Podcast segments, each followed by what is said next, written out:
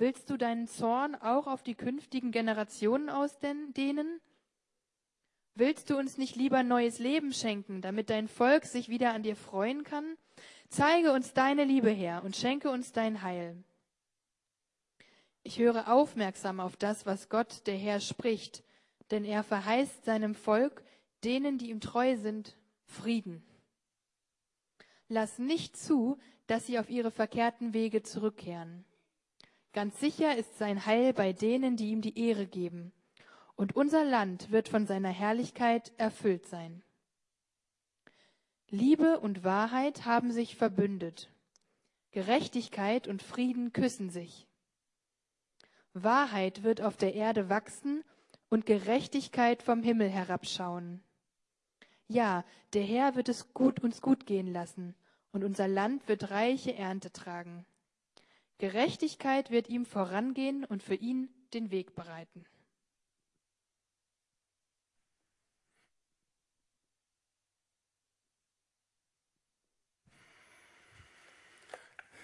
Super, vielen Dank. Soweit Psalm 85. Ihr wisst ja, dass es so ist, dass wir als Menschen alles lernen müssen. Das ist einerseits ganz interessant, manchmal auch ein bisschen lästig. Ähm, aber wir müssen alles lernen. Und zwar, wir müssen auch lernen, was richtig und was falsch ist. Auch so moralisches Lernen. Und das ist passiert so, wie andere, anderes Lernen auch passiert. Da ist Modelllernen. Man ahmt einfach das nach, was die Eltern oder andere Bezugspersonen tun. Ohne das groß zu hinterfragen, tut man das einfach. Wenn die das richtig finden, dann ist es wohl so. Dann gibt es theoretisches Lernen, wo einem dann beigebracht wird mit Regeln und vielleicht Geboten und Verboten und das muss man dann lernen und das muss man befolgen und dann merkt man die Konsequenzen. Das ist eine andere Art des Lernens. Und dann gibt es so etwas, was ich vielleicht intuitives oder ästhetisches Lernen nennen würde. Das hat natürlich auch sehr stark zu tun, in welcher Zeit man lebt, in welcher Kultur. Aber Dinge, die man intuitiv für gut, für wünschenswert, für erstrebenswert hält, ohne dass man ganz genau weiß, was sich eigentlich dahinter verbirgt. Man kann das gut finden, man sagt, ja, das muss gefördert werden, ohne dass man richtig ganz verstanden hat, na, was bedeutet das eigentlich? In unserer Gesellschaft sind das zum Beispiel so Konzepte wie soziale Gerechtigkeit. Viele Menschen hören das und sagen, ja, das ist richtig, das muss irgendwie gefördert werden. Wenn man genau fragt, was heißt das, dann man weiß nicht genau. Oder auch die meisten von uns denken wahrscheinlich Nachhaltigkeit. Das hört sich irgendwie gut und richtig an.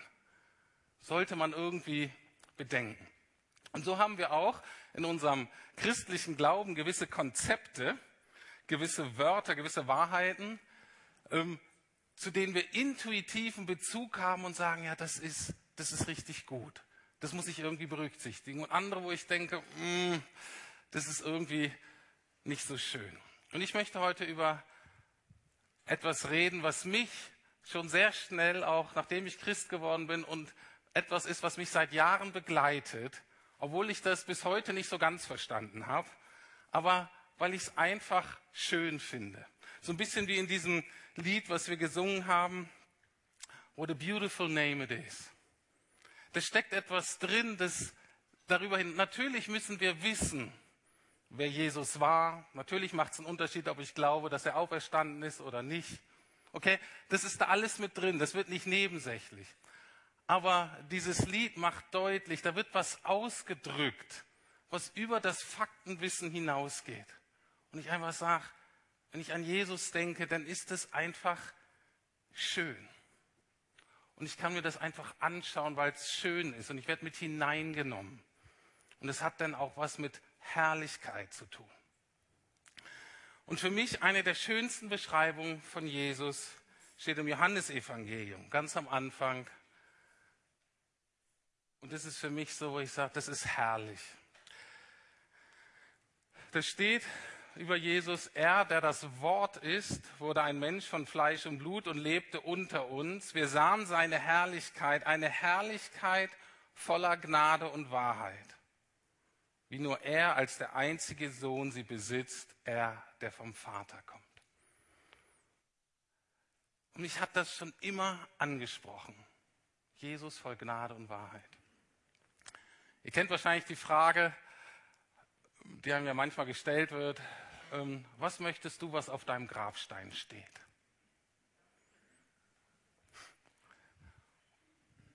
Und ich habe so gedacht, ich würde gerne, dass das steht, hier ruht, ist ja die Frage, ob ich ruhe, wenn ihr davor steht. Vielleicht ist gerade Party im Himmel und ich ruhe gar nicht. Ähm, aber nehmen wir mal aus, was da auf dem Grabstein steht. Ähm, hier ruht Rüdiger Sumann, ein Mann voll Gnade und Wahrheit. Das wäre für mich ein absolutes Wunder. Das wäre für mich so schön, wenn man das über mein Leben sagen könnte. Weil es das ist, was ich an Jesus einfach absolut faszinierend finde. Und wie gesagt, schon nachdem ich früh Christ wurde und ich das gelesen habe, wusste ich, dass Gnade und Wahrheit, vielleicht auch Liebe und Wahrheit, dass die irgendwie zusammengehören, dass man die nicht trennen darf. Wenn man das eine oder das andere überbetont, wird es schief. Und ich dachte lange Zeit, dass Gnade und Wahrheit eher Gegensätze sind, die zwar wichtig sind, die auch zusammengehören, aber prinzipiell ganz unterschiedlich, im Kern unterschiedlich. Für mich war Gnade eher so der Beziehungsbegriff, der, Be der Erfahrungsbegriff. Das war die Liebe, das war das Herz, das war das Persönliche, das war vielleicht auch das Subjektive. Das war dieser Teil des Glaubens, der so erfahrbar ist, die Nähe von Gottes Liebe, dieser Bereich.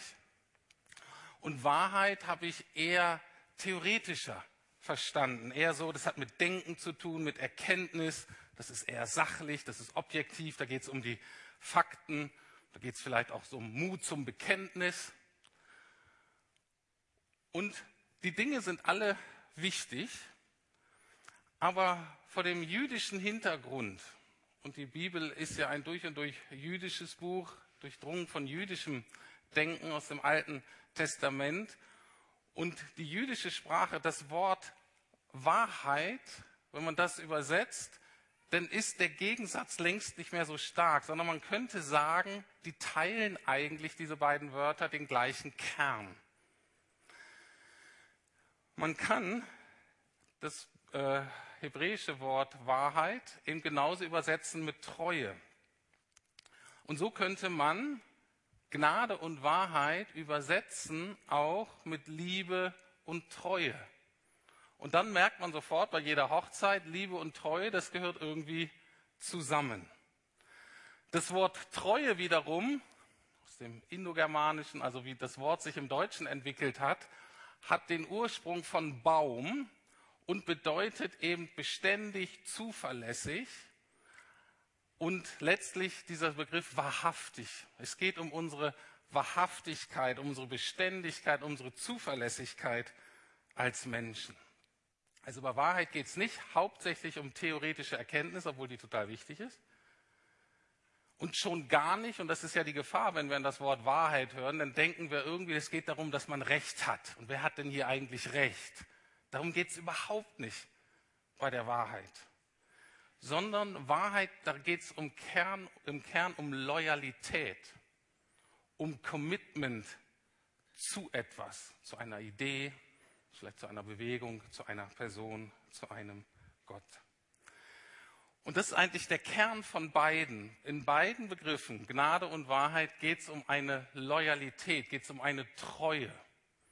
Mit etwas unterschiedlichen Schwerpunkten. Bei, Schwer, bei der Gnade ist der Schwerpunkt Gottes Treue uns gegenüber. Gottes Commitment, uns etwas Gutes zu tun, uns zu segnen. In ganz konkrete, man kann auch sagen, die Gunst, die wir bei Gott haben in seiner Liebe, der sagt, ich will euch Gutes tun, gegen allen Widerständen und Schwierigkeiten zum Trotz. Wahrheit hat den etwas anderen Schwerpunkt in die andere Richtung, nämlich unsere Treue, unsere Loyalität Gott gegenüber. Und das sehen wir eben perfekt in Jesus, voller Gnade und Wahrheit. Jesus in seiner Gnade absolut treu uns Menschen gegenüber und tut alles, um uns zu segnen. Und gleichzeitig aber auch vollkommen wahrhaftig im jüdischen Verständnis, das heißt absolut loyal und treu Gott gegenüber. Und wenn man das so versteht, könnte man sagen, dass das eigentlich eine etwas andere Formulierung des bekannten Liebesgebotes ist.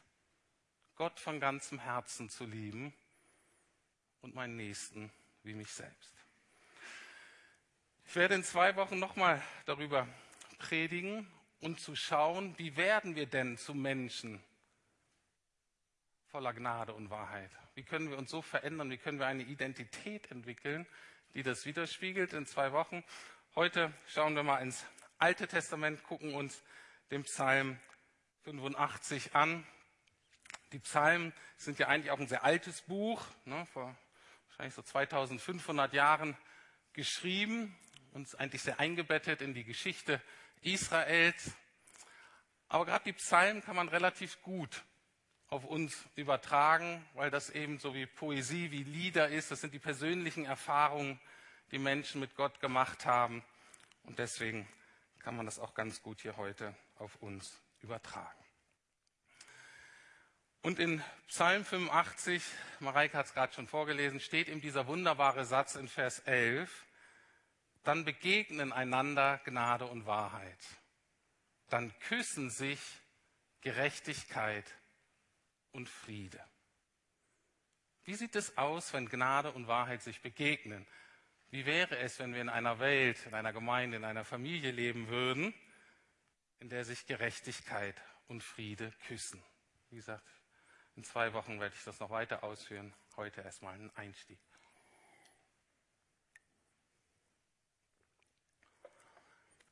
Und es fängt an, dieser, ähm, dieser Psalm, mit einer ganz unscheinbaren Überschrift.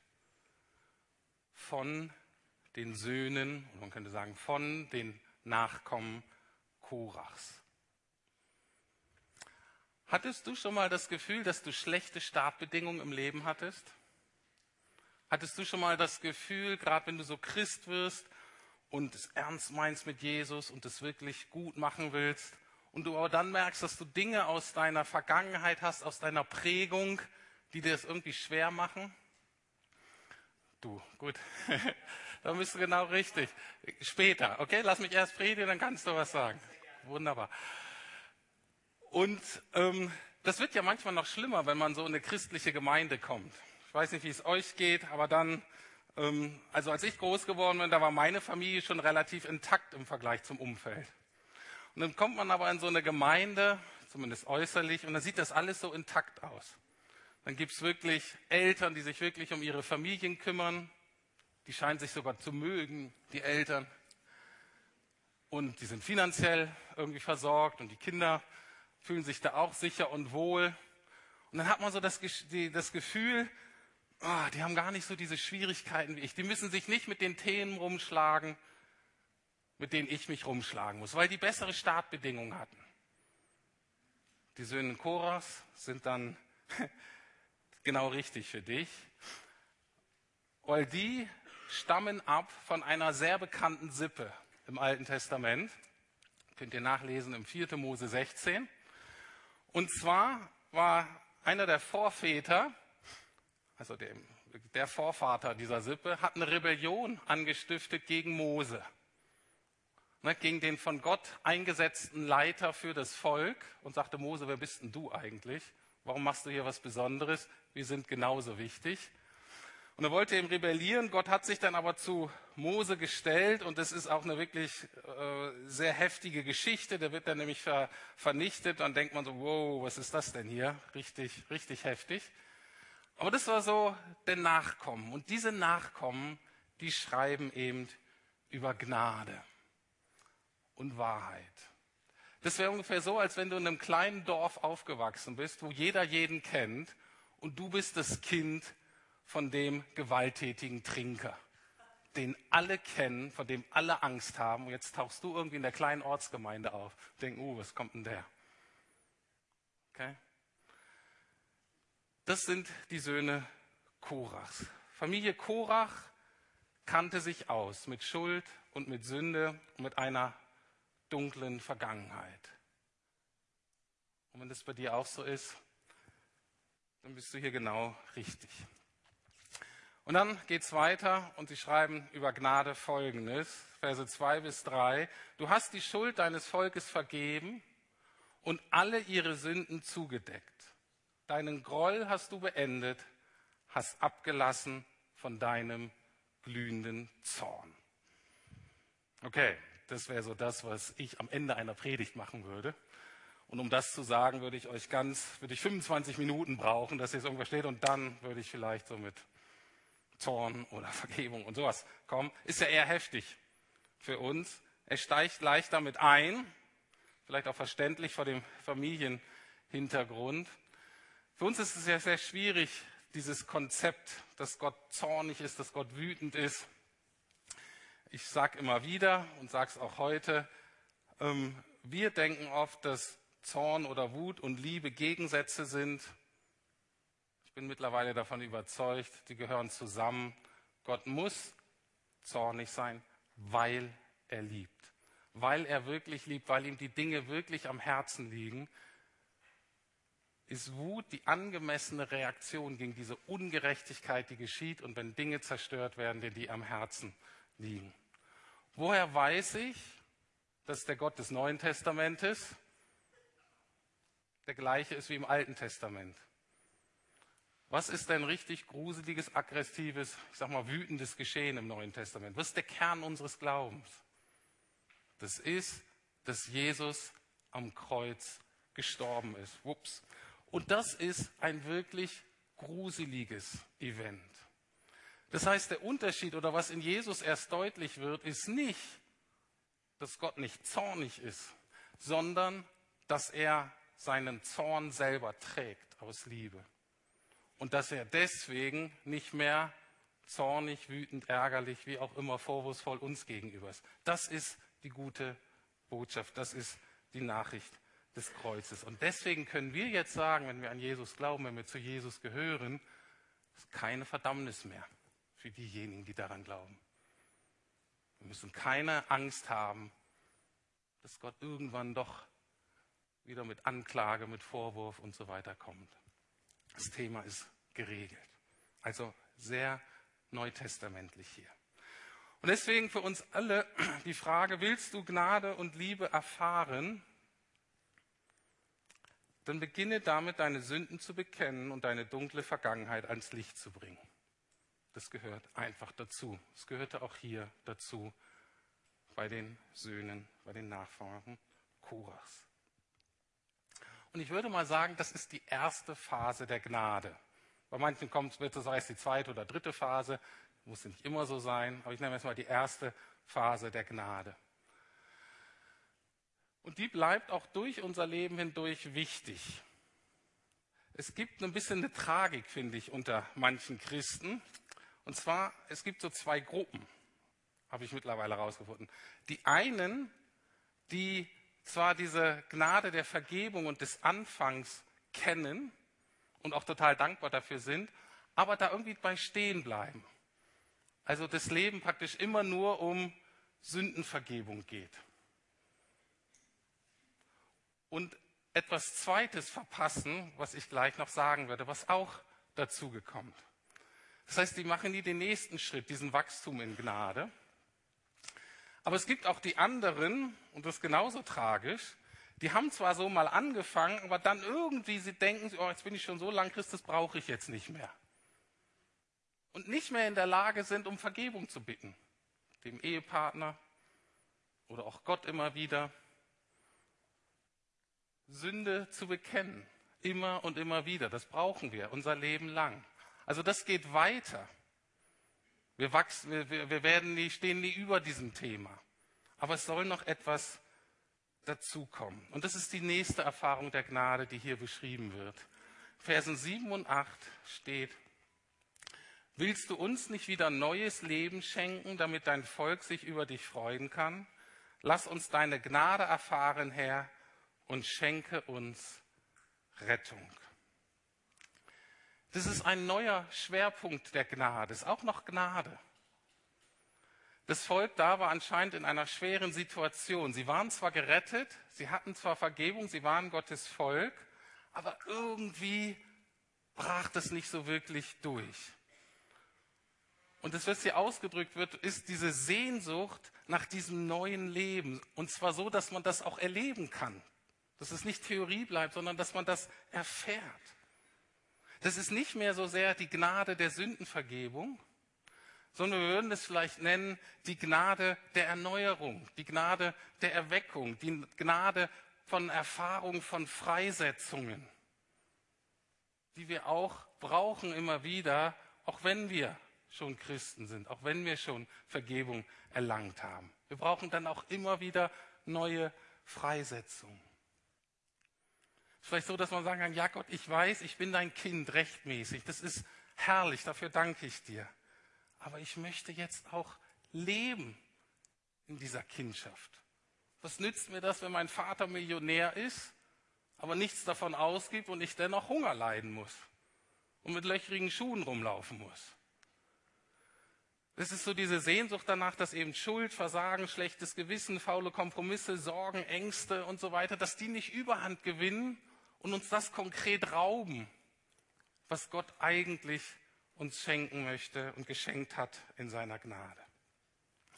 Und dieses Gebet, was wir ganz oft gerade im Alten Testament finden, ist, dass sie Folgendes beten. Gott, sei doch bitte treu dir selbst gegenüber und erinnere dich an dein Commitment uns gegenüber. Was das nicht ist, ist, wir klagen nicht unsere Rechte ein bei Gott. Die haben wir nämlich nicht. Und ich finde dieses, ich habe auch überlegt, predige ich überhaupt darüber, weil das ist total gefährlich. Das ist wenn wir das so beten, ist das total gefährlich, weil wir Teil einer ganz verwöhnten, verweltlichten westlichen Christenheit sind. Ne, wir wollen unser neues Handy, wir wollen Karriere machen, wir wollen ein neues Auto, wir wollen Urlaub. Wir wollen das, das, das haben, damit es uns gut geht. Und dann kommt Gott noch ins Spiel und er soll uns dabei helfen. Ne? Dann haben wir Anspruch bei Gott auf Gesundheit, auf ein sorgenfreies Leben, auf Geld. Es kann dann ein Gebet werden, einer Kirche, die den Segen der Kindschaft haben möchte, ohne den Preis der Nachfolge zu zahlen. Davon rede ich hier nicht. Das persönlich finde ich abstoßend, absolut unbiblisch.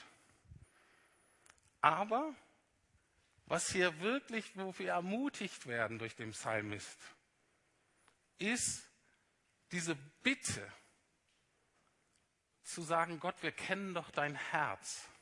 Du bist doch unser guter Vater. Du sehnst dich doch danach, uns Gutes zu tun. Du möchtest doch, dass wir das auch erleben, was du uns erkauft hast. Und diese Bitte, dass das irgendwie sichtbar wird. Also ein Appell an Gottes Treue uns gegenüber, die Sehnsucht nicht nur nach der Anfangsgnade, sondern nach der weiteren, wachsenden, sich immer erneuernden Gnade und Liebe Gottes. Und in diesem Sinne können, dürfen und sollen wir Gott bestürmen. Einzeln und auch als Gemeinde. Das ist der erste Aspekt. Gnade.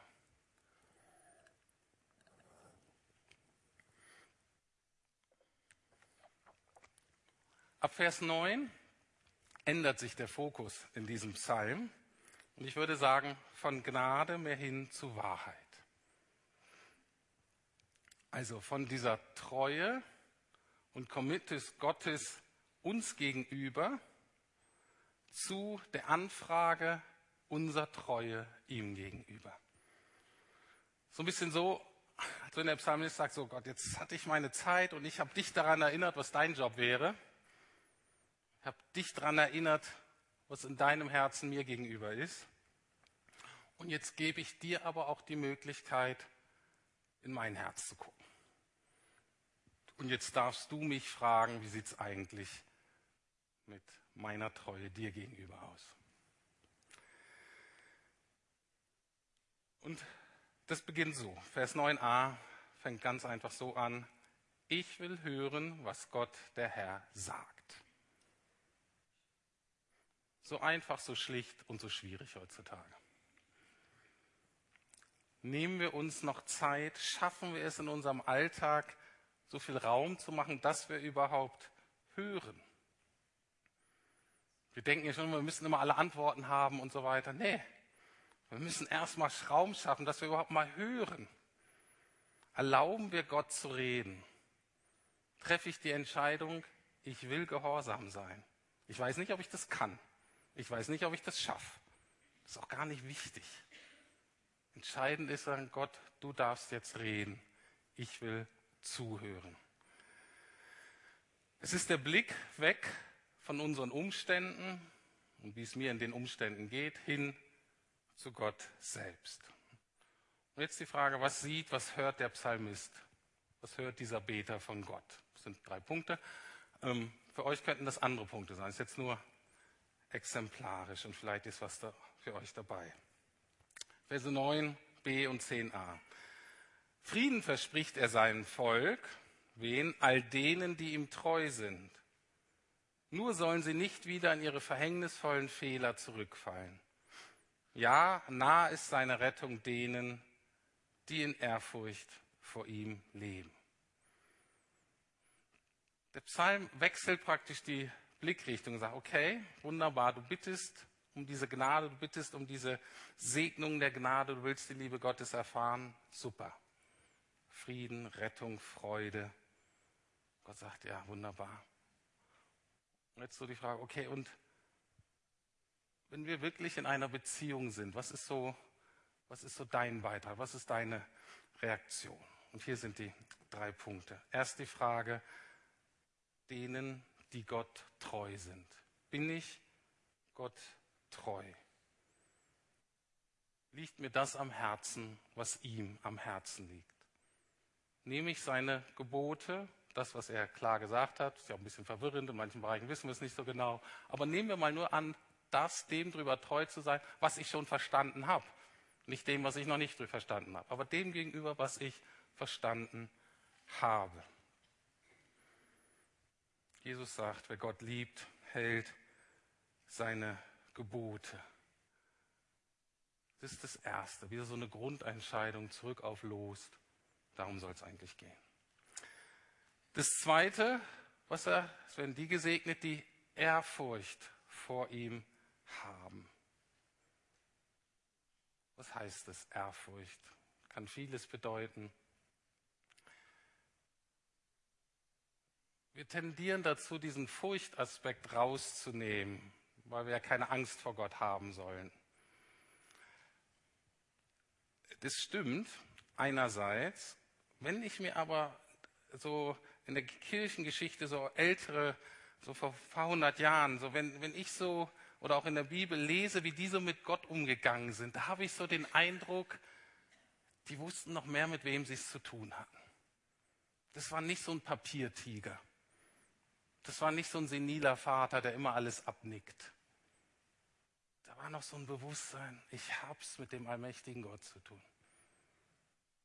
Mit dem Schöpfer Himmel und Erde. Derjenige, der gerade angebetet wird von Wesen, die so mächtig sind. Selbst wenn ich diesen Wesen begegnen würde, müsste ich schon auf die Knie gehen. Nicht mal Gott selbst, sondern diesen Wesen allein. Das heißt, diese Ehrfurcht für uns heute beschreiben wir vielleicht so, noch uns bewusst zu machen, er ist wirklich meine Quelle des Lebens. Letztlich bin ich wirklich abhängig von ihm, von nichts anderem. Nochmal selbst mich wieder zu prüfen und zu sagen, ganz praktisch, Gott, bist du wirklich der Wichtigste in meinem Leben? Bist du Anfang und Ende? Bist du der Mittelpunkt? hast du das erste und das letzte Wort in meinem Leben. Was wäre das für Paare, die sich entscheiden, dass Gott das erste Wort haben darf immer wieder und nach jedem Streit auch das letzte? Wenn Mann und Frau ihr Recht aufgeben würden und sagen, ich muss hier, aber meine Meinung muss ich durch. Ich will aber Recht haben, ich will das letzte Wort haben. Ganz praktisch, wenn ihr euch entscheiden würdet, jetzt halten wir mal inne ich sage mal nicht mehr das alles, was ich sagen könnte. Irgendwie schaffen wir, Gott, du hast das letzte Wort. Was denkst du jetzt hier eigentlich drüber? Vieles von dem, worüber wir uns streiten, Gott würde wirklich nebensächlich. Und das ist die Frage mit der Ehrfurcht, ist immer wieder die Frage, was ist mir in letzter Zeit wichtiger geworden als du, Gott? Und ich sage das überhaupt nicht vorwurfsvoll. Ich kenne das ja selber. Unser Leben ist voll, es ist stressig, es ist schnell. Ich weiß nicht, wie es euch geht. Ich bin ja noch so jemand, der so eine klassische Bekehrung gemacht hat von Dingen, die anfangs wirklich daneben waren und ich dann wusste, okay, so muss ich leben.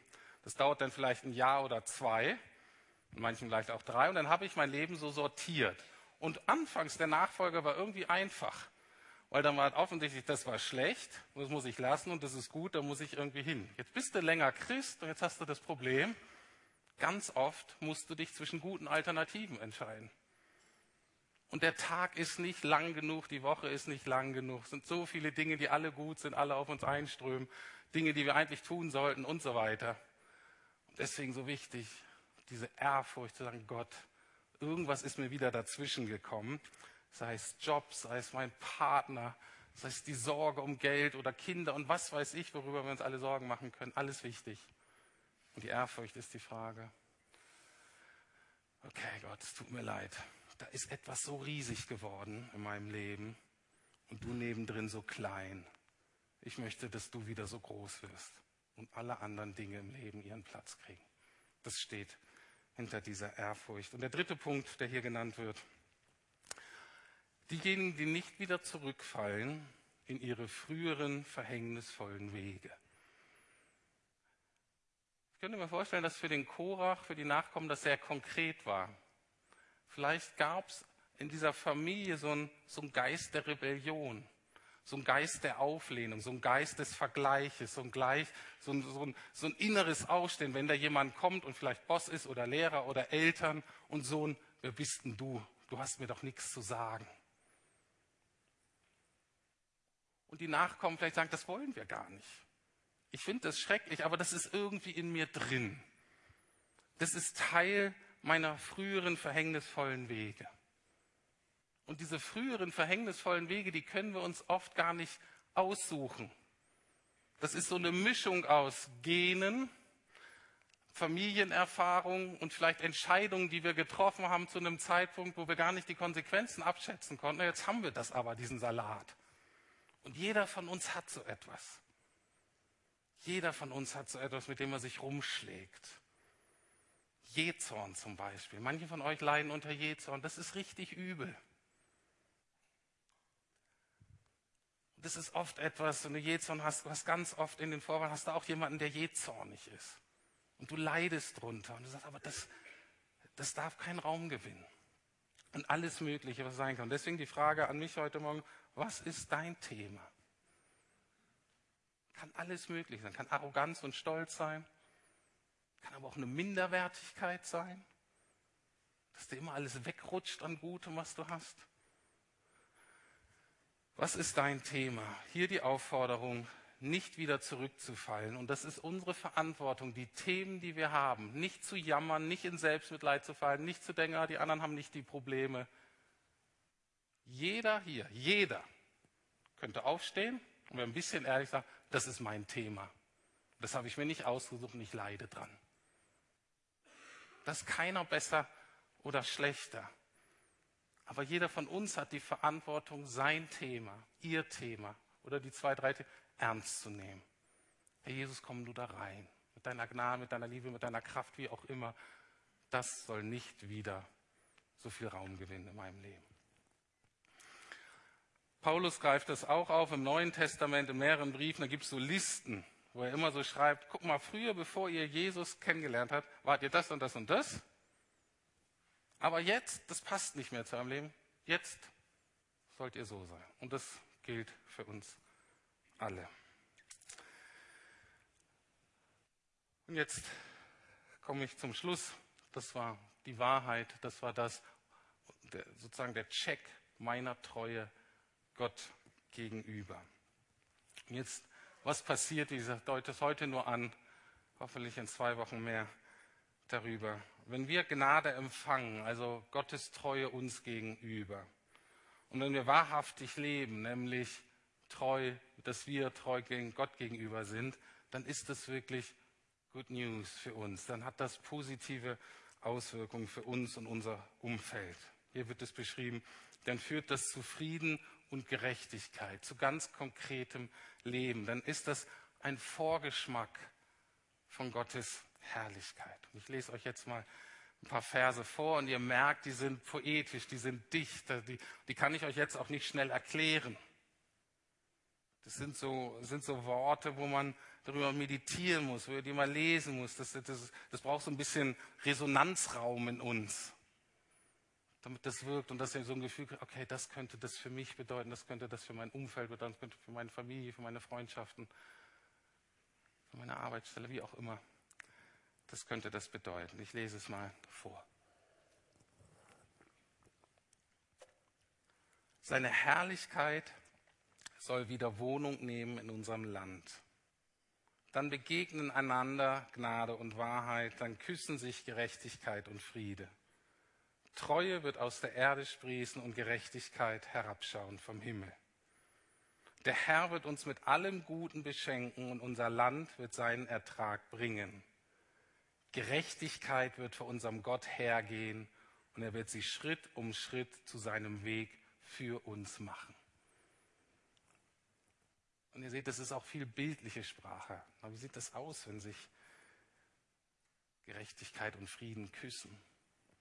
Oder wenn Gerechtigkeit vor uns hergeht und Gott vor uns hergeht. Was, was heißt denn das? Wie gesagt, das ist Sprache, die, die braucht Raum.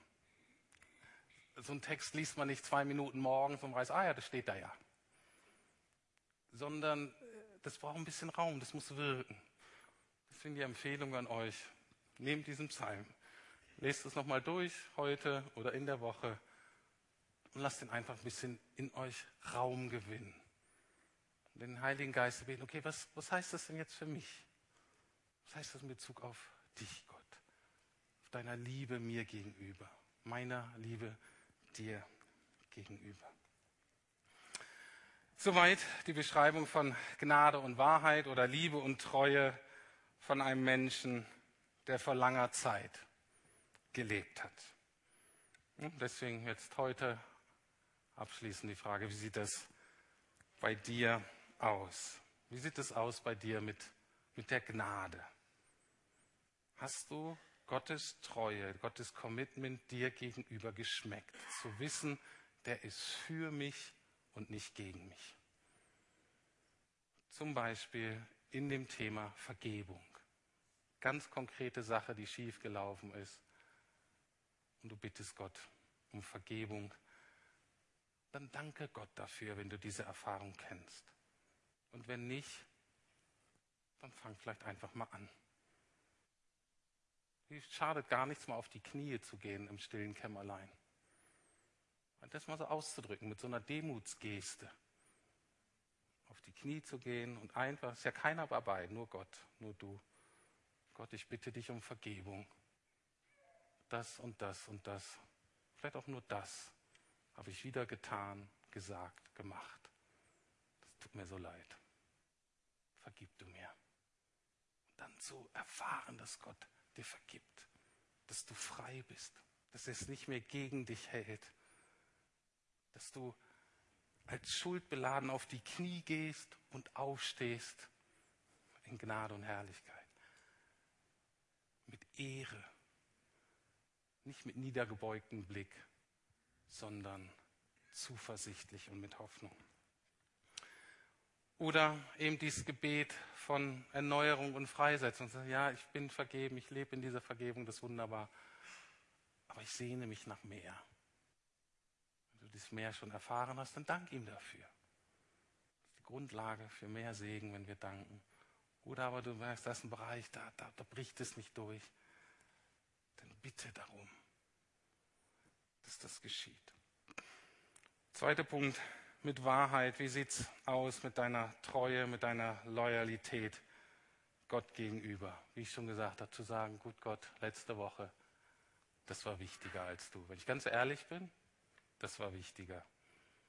Tut mir leid, vergib du mir. Oder aber auch die Frage, habe ich einen Loyalitätskonflikt. Manche von euch stecken schon ziemlich lange in einem Loyalitätskonflikt, wo ihr nicht genau wisst oder wo ihr merkt, wenn ich meine Loyalität, meine Treue zu Gott ernster nehmen würde, dann hätte das Auswirkungen auf diesen Bereich. Dann müsste ich meine Loyalität, mein Commitment der Person gegenüber, dem Bereich gegenüber, dem Verhalten gegenüber reduzieren. Und das ist ein echter Loyalitätskonflikt, der Geld kosten kann, der Beziehungen kosten kann. Und vielleicht ist ein Anfang zu sagen, Gott, ich stehe in diesem Konflikt und ich komme da irgendwie nicht raus. Komm du rein. Lass die Treue dir gegenüber das Schönste, das Begehrenswerteste in meinem Leben werden. Und vielleicht ist heute der Zeitpunkt, ganz konkret Gott diesen Konflikt zu geben und zu sagen, heute entscheide ich mich für dich, Herr Jesus. Wie es morgen ist, weiß ich noch nicht genau. Müsst ihr auch nicht wissen. Jesus sagt, der heutige Tag hat an seinem Übel, an seinen Herausforderungen genug. Entscheidet nicht schon für die nächsten Tage, die nächsten Jahre, sondern er sagt, für heute entscheide ich mich, dich über alles zu lieben, dich an erster Stelle zu setzen, dir nachzufolgen.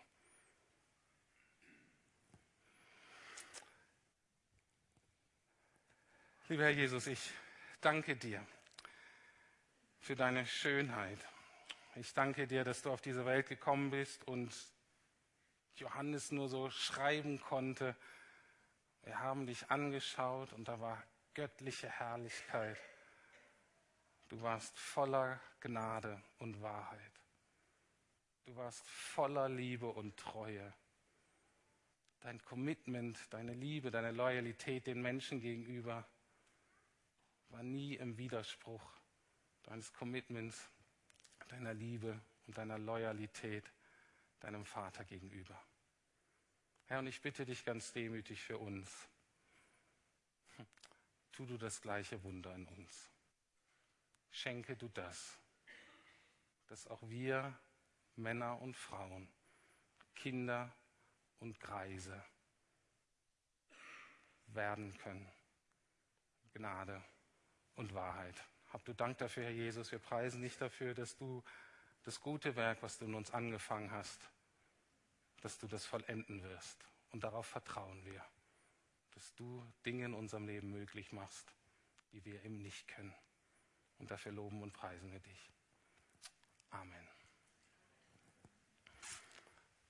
So, die Band darf nach vorne kommen. Wir singen noch gemeinsam ein Lied, steht dazu auf, stimmt mit ein.